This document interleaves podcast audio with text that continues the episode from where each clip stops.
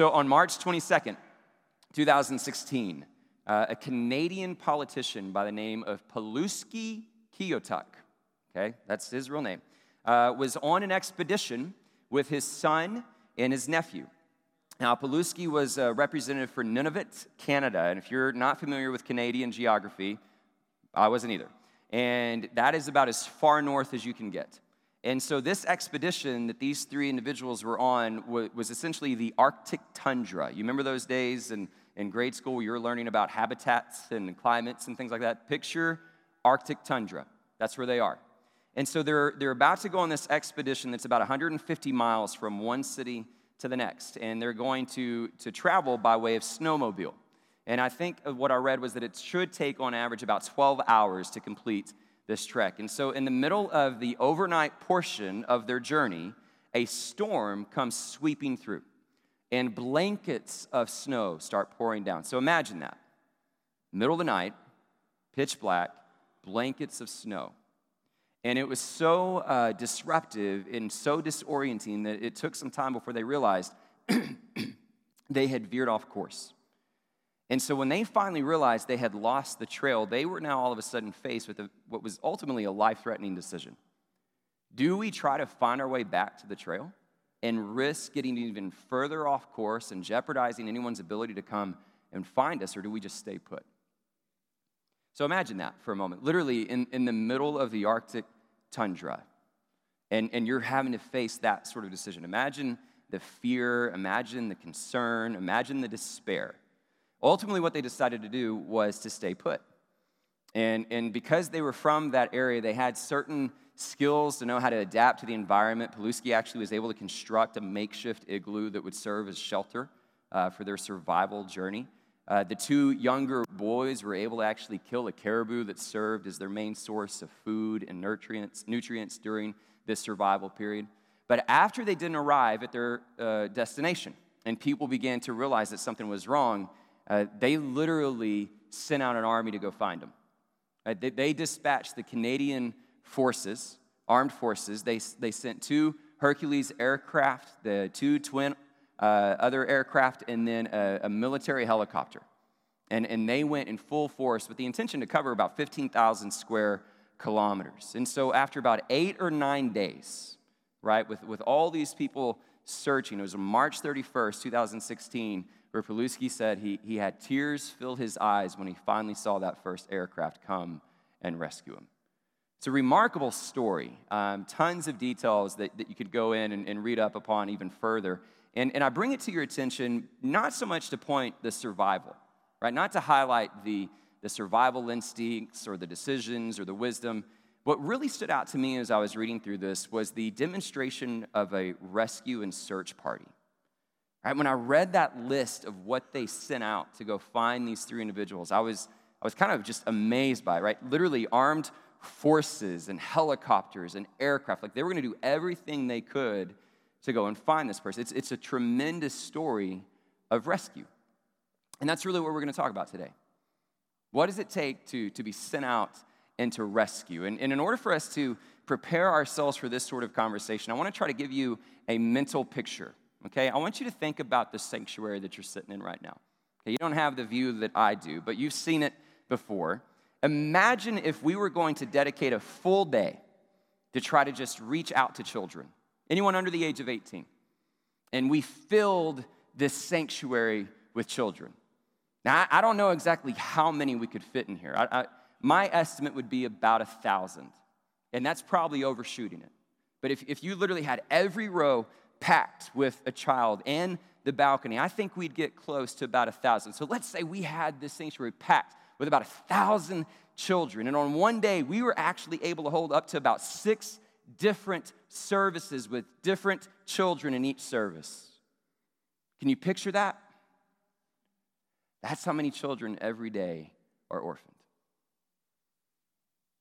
Most estimates, when you start talking about caring for the orphan, they're hard to pinpoint, they're hard to track, but most estimates would say around 5,700 children are orphaned each day. That's what we're talking about today. UNICEF would estimate the numbers to be 153 million worldwide. Now, when you start talking about orphan and, and caring for the orphan. It's, it's a complex discussion, but it's a necessary one and one that we're going to have today. And when you, you hear numbers like 153 million, it's easy to get overwhelmed and to think, how in the world do we address an issue like that? But, but here's the good news, church. Before you get overwhelmed, let me tell you the good news. Even though there's 153 million orphans around the world, there's 2.3 billion Christians. That's the good news. If just 6% of the global body of Christ would embrace the cause of the fatherless, we could eradicate it. There are enough of us that every one of those orphans could have up to 15 parents. That's the good news. The reality is, is that God wants to send out his church. He wants to send out his army and rescue these children. And that's the story that I want us to discuss today. But I want us to do so with a biblical framework. So if you have your Bibles, turn to the book of Acts, good job. You passed. Good job. Just a few more weeks, church. We're just in the book a few more weeks, and then I promise we're going to do something different for Advent. Turn to the book of Acts, chapter 9. And as you're turning there, uh, this is one of the more uh, familiar stories, one of the more well known stories in the New Testament. And so we're going to read through it in its entirety, verses 1 through 19. And we're going to use this as a framework for our discussion of how we can be a church that takes up the cause of the fatherless and the orphan. So if you can pick up with me, chapter 9, verse 1. Meanwhile, Saul was still breathing out murderous threats against the Lord's disciples. He went to the high priest and asked him for letters to the synagogues in Damascus, so that if he found any there who belonged to the way, whether men or women, he might take them as prisoners to Jerusalem. And as he neared Damascus on his journey, suddenly a light from heaven flashed around him. He fell to the ground and heard a voice say to him, Saul, Saul, why do you persecute who are you, Lord? Saul asked. I am Jesus, whom you are persecuting, he replied. Now get up, go into the city, and you will be told what you must do. The men traveling with Saul stood there, speechless. They heard the sound, but did not see anyone. Saul got up from the ground, but when he opened his eyes, he could see nothing. So they led him by the hand into Damascus, and for three days he was blind and did not eat or drink anything. In Damascus, there was a disciple named Ananias. The Lord called to him in a vision, Ananias. Yes, Lord, he answered. And the Lord told him, Go to the house of Judas on Straight Street and ask for a man from Tarsus named Saul, for he is praying. In a vision, he has seen a man named Ananias come and place hands on him to restore his sight.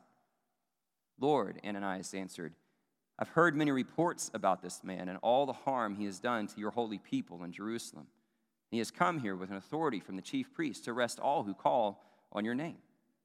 But the Lord said to Ananias, Go, this man is my chosen instrument to proclaim my name to the Gentiles and their kings and to the people of Israel. I will show him how much he must suffer for my name. And then Ananias went to the house and entered it.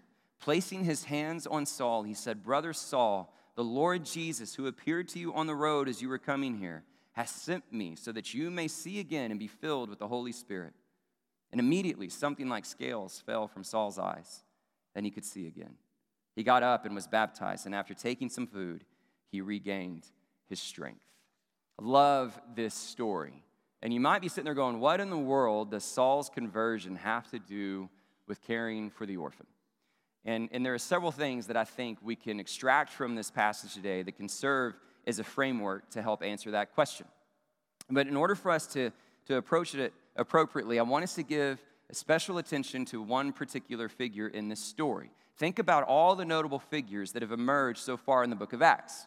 We, we've had Jesus, we've had Peter, we've had John, we've had Stephen and Philip, and now we have the emergence of Saul that's about to be transformed into Paul and take center stage for the rest of the book of Acts. But before that transition can occur, we must not look past one of the great heroes of the faith, Ananias, who we have been told is a disciple in Damascus. And that's perhaps where we get kind of our first framework uh, for today's discussion is that what we see in Ananias is that the gospel has arrived in Damascus. There are faithful followers seeking to be devoted to Jesus. And that's kind of where this all begins, is a clear understanding of our identity as disciples, right? That, that word means that we are those who are going to be students of, one who mimics the acts of their teacher. We are going to follow Jesus through obedience to the things that he calls us to. And I put that in front of us because it is easy for us to approach a conversation like Orphan Sunday and almost immediately detach and say, Well, I don't know that this is really going to apply to me because I don't feel called to adopt. And so we, we kind of look around and see if somebody else might respond to this call, when the reality is, is that this call, this word is for all those who would consider themselves a disciple. So hear me, every single one of us has a responsibility to respond to this word. Now, we may engage it differently, but every single one of us needs to respond because this is a call towards those who follow Christ. Now, what is the specific call? One of the things that I think is really telling about this exchange is that we see that Jesus knows us by name. I love that. Whether it was Saul or Ananias, he knows us by name. And that takes us back to how Jesus taught in John chapter 10 when he started referring to himself as the gate or the good shepherd. And he said, I will call them out and lead them out, and my sheep will follow me because they will know the sound of my voice. And you get this great juxtaposition between Saul and Ananias. He calls out Saul by name. Why do you persecute me? And the answer that Saul provides is very telling. He says, Who are you? He has no clue who this voice belongs to. And in that response, we see distance, we see unfamiliarity. But you compare that in Ananias with just one single call of his name, Ananias, and the immediate response, Yes, Lord. He knows exactly who is speaking because he's a follower right? And so that's a great juxtaposition for you and I to consider today because we know that when we consider what God is calling us to do, when we consider what our lives need to look like and what our direction and our path needs to pursue, when we think about all those things, there are all these different voices that we could pay attention to and that could lead us this way or that way. And then on one hand, we have those that are confused. They're going to say, who are you? And on the other hand, we have those that are going to recognize the voice of the Lord as soon as he speaks and say, Yes, Lord. What about you? Are you able to recognize the voice of your Savior when he calls and when he speaks? Do you hear it? And when we think about what it means to care for the orphan, let me be very clear to you today. Our Father, our Creator, our Savior has spoken. Right? Think about all the different references that we have in the scriptures. Let me just give you a few. Deuteronomy chapter 10 tells us he defends the cause of the fatherless and the widow and loves the foreigner residing among you. Deuteronomy 24 17 is a word of instruction.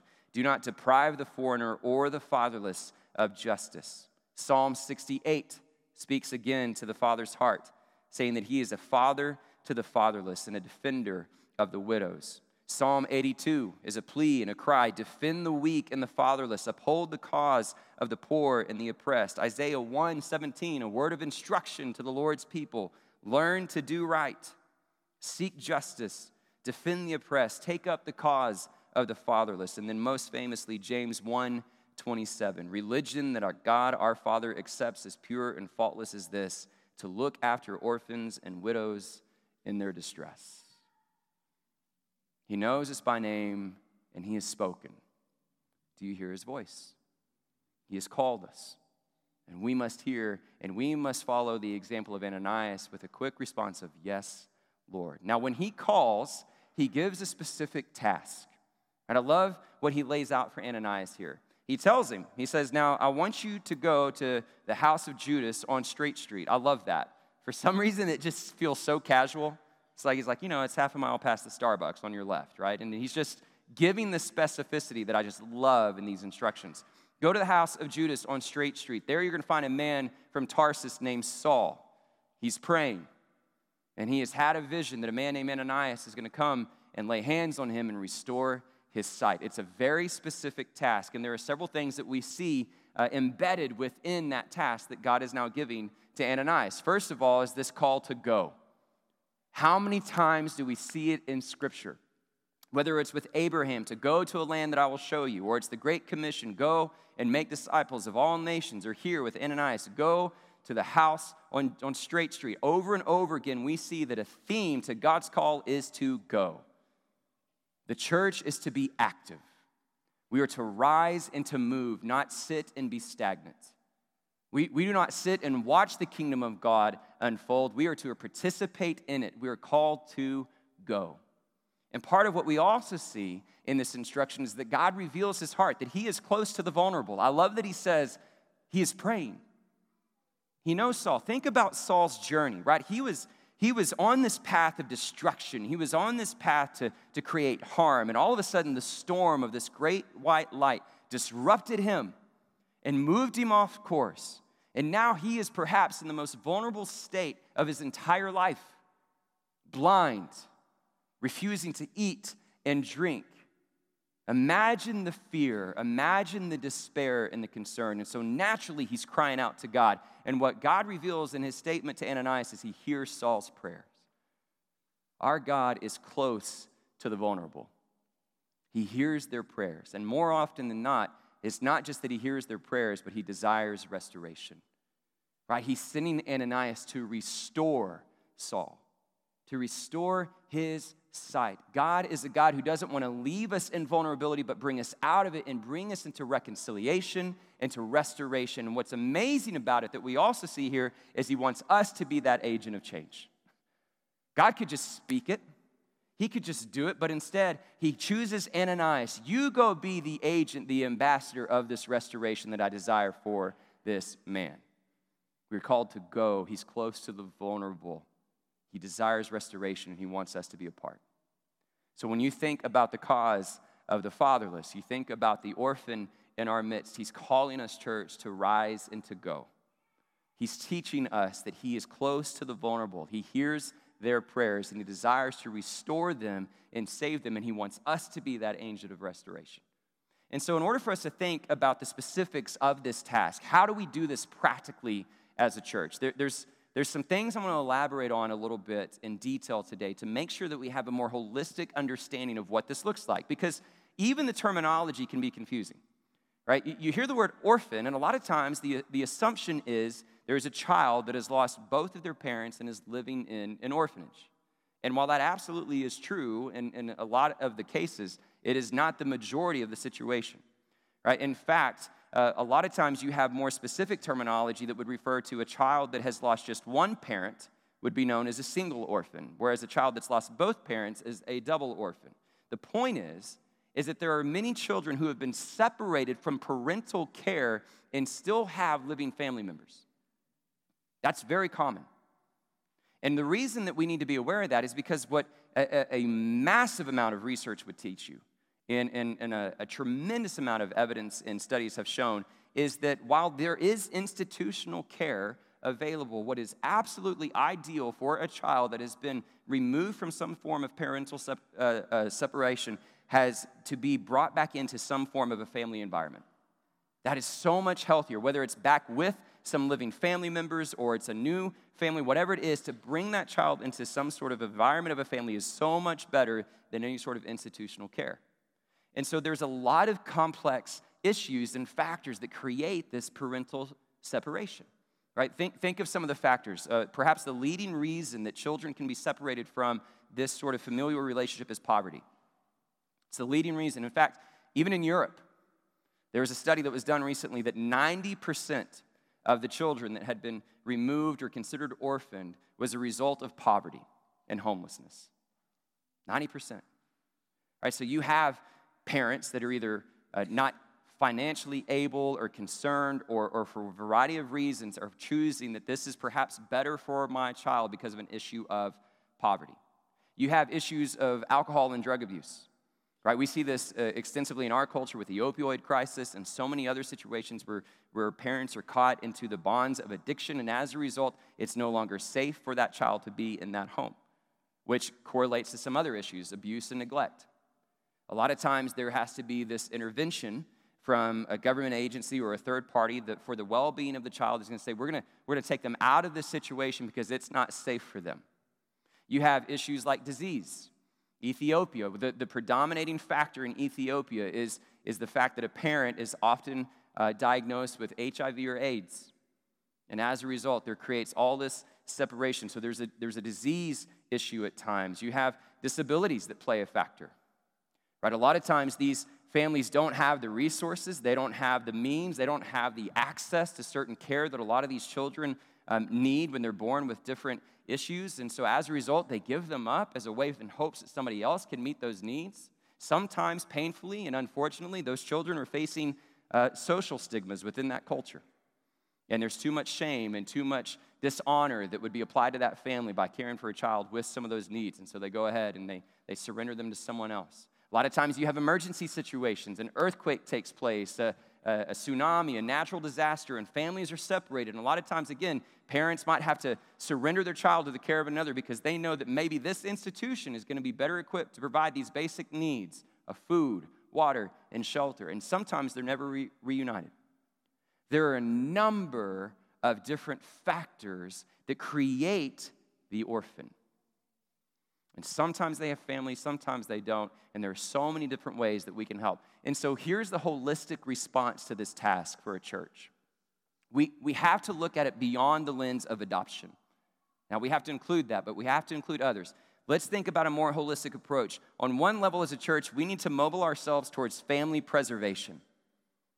Right? Think about these issues. Some of them are, are systemic, some of them are ongoing, that we can maybe help minister to families so that they can stay together, right? Poverty, addiction, some of these things that can hopefully provide healing and keep families in a stable environment together if we would just engage in a more meaningful and intentional way. Let me give you an example of one of the ways that we've done this so far here as a church. Many of you are familiar with the organization Care Portal. It's, it's basically a communication system that works between child protection service caseworkers and churches. And when there, there are needs that CPS uh, caseworkers see with different families, they notify a network of churches and say, hey, does anybody have a crib? Because if we can't get this family a crib, this child might be removed from their home. And so churches respond and they mobilize. And in a perfect scenario, it's not always easy to do, but in a, in a perfect scenario, we respond, we, we provide these needs, you can build relationships, you can get to know more about what's actually creating the issues you. You have all these different ways to help preserve a family. Family preservation has to be part of it. Any of us can help with that. Doesn't matter your age, doesn't matter your situation. You have reunification. This is where we start talking about fostering. Right? That a lot of times what we need to do is create a safe place for a child to come while a family gets things put together, or while a, a, government can figure out where are their siblings or their other living relatives. We just need to be a temporary solution in hopes that that child can be reunified with somebody within their family. And there's so many different nuances to fostering, so many different ways that you could do it, ways that you can support foster families, but reunification should be a goal. When we see a child reunified with siblings or with family members, that should be celebrated. And then, if all those things don't work, if we can't preserve the family, we can't reunify the family, then we look to adoption. This is where we find families that say, Come here, come to us come to our home, be our son, be our daughter. A church needs to have all three of those responses. And then we need a community of support that can rally around people that are engaging in all those ways. So that's why it's for all of us. Now, it's a pretty significant task. It can be overwhelming, just as this was overwhelming to Ananias. And did you see his response? Notice how he responds when God gives the specifics of the task. He says, Yeah, I, I know of this man and all the harm that he's brought to your people. And I also know that he's come here with the authority of the chief priest to imprison anyone that calls on your name. And so essentially, what Ananias is saying is, Are you sure? This sounds very risky. This could be very difficult for me. I might be putting my own life in jeopardy. This could cost me comfort. This could cost me pain. This could put me in prison. This could cost me my life. Are you sure this is what I'm to do? And don't we respond in similar ways when we think about what it means to care for the fatherless? Think of all the questions that typically run into our minds. Are you sure this is really for me? What will this do to my existing family? How will this impact my children at home already? Will we be able to respond healthily to this? What about the financial costs associated with it? What about a child that has all this trauma? I don't feel like I'm equipped for all those different things and all these different needs that they're going to have. I don't know if I'm capable of all those things. And what if the, the extended birth family gets gets involved again and they, there's conflict there. And what if I don't love this child the same way that I love my own child? Or what if I do love this child and then they're taken from me and we have all these what ifs and all these fears? And we bring them before the Lord, just as Ananias did. Here's what I love about how God responds to Ananias. Notice what he doesn't say. He doesn't say, Ananias, don't worry. You won't be harmed. This will go smoothly. This will go easy. Don't worry, I'm, I'm not going to let anything happen to you. He doesn't say anything like that. He doesn't speak about Ananias' future, he talks about Saul's. He says, Go. This is my chosen instrument. I have a plan for him, I have a future for him. And that's why you're going. William James Jennings says it so eloquently. Ananias gets up and he goes armed with Saul's future, not his own. That's how we should move as well. I guarantee you to respond to the cause of the fatherless is not easy. And it is going to create an uncertainty of what it might mean for you, but I assure you that God's not going to necessarily say, don't worry, I'm going to call you to comfort. I'm going to call you to luxury. No, what he's going to call us to is something meaningful. And what he wants us to do is to move into this call armed with their future above our own. What he's saying is every child matters. They're mine. I have a future for them. And that's why you go. And that's why you respond. And so that's what compels Ananias to embrace this difficult journey.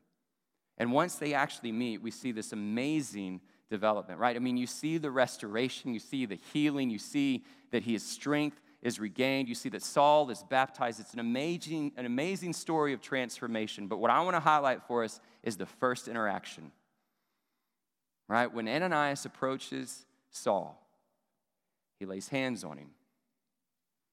And in that, we see an incredible expression of love and affection.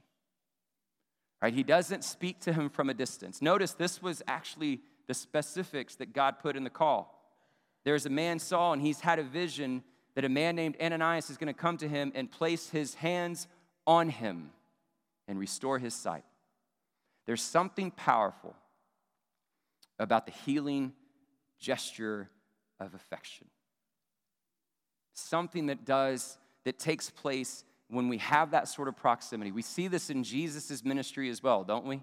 In Matthew 8, when he heals the leper, and the leper cries out and says, Heal me, make me clean. And Jesus could have just spoken it, he could have just sent him on his way. But what does he do? He does the unthinkable. He touches him and he says, Be clean. And in that gesture, we see that Jesus looks beyond the disease, looks beyond the trauma, looks beyond the circumstances, and looks to the soul. There is a healing power that comes with the bonds of affection. Here's Saul, vulnerable, and the people he's been chasing, the person that he was seeking to imprison, reaches out and puts his hand on him. Healing power of affection. And that touch is matched with an incredible term, an incredible word, as Ananias says, brother. In that comment, we see that, that Ananias is welcoming Saul into the family of believers. There is a bond that is now being created that supersedes anything they had known before. Here is this enemy, and what we see is that through this portrayal, through this story, is a reminder that once again, God, God calls us to a radical and unyielding love for the neighbor. Yes, even our enemies. And imagine Saul with, with all that confusion, all that vulnerability, and the first thing he hears from those he was persecuting was the word brother. And the walls within his heart come crumbling down. That's how we should pursue the cause of the fatherless. We go with the healing power of affection. We offer out a hand that tells a child, I'm going to be the one to help guide you across the street. I'm going to be the one that can help wipe your tears. I'm going to be the one that can give you a loving embrace to remind you you are home. And I know that you've gone through this life and the world has called you many names. but I'm going to call you son and daughter. And the walls come crumbling down within their souls. That's how he sends us.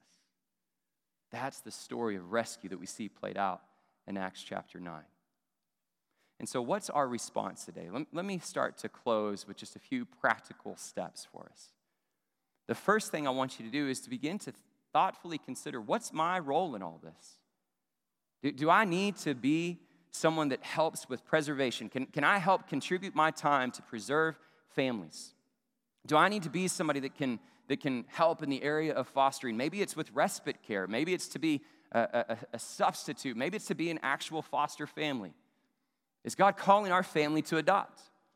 Can I tell you that one of the things that I'm laying before the Lord right now is that God would begin to stir the hearts of this congregation and we would see new families rise up and say, We'll welcome him into our home.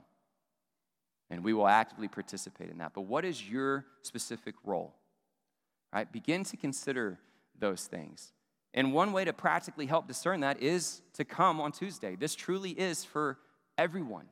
It's going to be a, a broad conversation for us to hear all the different ways that people can respond and take up the cause of the fatherless. And so, if you have that time, come on Tuesday, help discern with those conversations. But ultimately, it's going to be a matter of prayer. That's at least our first response today. It has to start with prayer. And so, how do we pray intentionally? How do we focus these efforts? Well, I want us to narrow our scope. I mentioned the number 153 million earlier. That's a large number. It's hard to get our minds wrapped around it. So let's incrementally work our ways down a little bit. If you think about it domestically, most estimates would tell us there are about 400,000 children in the foster care system in the United States. 400,000. If you think about Texas's role, we are one of the two largest states that contribute to that number. There are close estimates of around 31,000 children in the foster care system in Texas. If you get down to Tarrant County, at the end of September, there were 1,270 children in the foster care system. That's 1,270 children or families that we could intentionally begin to work in the areas of preservation, reunification, or adoption. At the end of September, there were 272 children waiting for adoption in this county. Now, we should all be able to put our minds around that number. We should all be able to really begin to understand what the need actually is. But I want us to get even more focused, and this is where we're going to turn our attention to your bracelets. And as, as you can get those out, I'm going to ask the band to go ahead and come forward because we're going to have a song to help guide this time as well. But if you have your bracelets, here in a second, I'm going to give you four names. Right? And, and when I show these names, I want you to consider which one the Lord is laying on your heart. And I want you to take the time and, and grab that, that Sharpie and pass it along your row. Again, be careful. You got to wait at least five seconds before touching it, otherwise, it'll smudge. And whichever heart or whichever name is laid on your heart, I want you to write it in. Ryan, why don't you go ahead and put those names on the screen? And let me tell you a little bit of a background behind these names. In October, we had Gladney come and spend some time with us. And they told us that there was this new kind of initiative that they were working on, that they were going to have a, a home for girls. And part of their shift in focus was that they had identified through the research and through conversations within our community that the children that were most at risk for not finding a home were teenage girls. And they said, you know what, we have this facility, we need to do something with it. And so let's, let's open it up to these girls that need a home. They currently have four young girls, and those are the four names you see on this screen. So I want you to go ahead and take those Sharpies, pick one, and begin writing it on your bracelet. These bracelets come from Christian Alliance for Orphans, which is an organization that has helped mobilize Orphan Sunday across the world. And what they're asking churches to do all over the world is say, look, we know these numbers are big, pick one. Pick one child that needs a home and commit to praying for them. And so that's what we're going to do.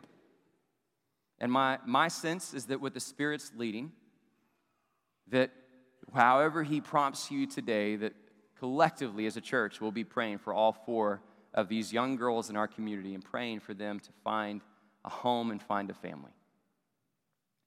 And so, here in a moment, we're going to have a song that's going to help focus our thoughts as you begin to pray for whatever name you've written on your bracelet. And here's what I want you to be thinking of is that these young girls have also had their paths disrupted. Some storm that we don't know has come into their life and has led them off course. Could be for a variety of reasons. But I assure you, there are many days and many moments where they sit there and they are f- afraid. They're concerned. They're angry. They're desperate. And they're crying out for help. And so, this song that is about to be sung, to me, captures the heart of our Father and gives us words that I believe need to be spoken to these young girls.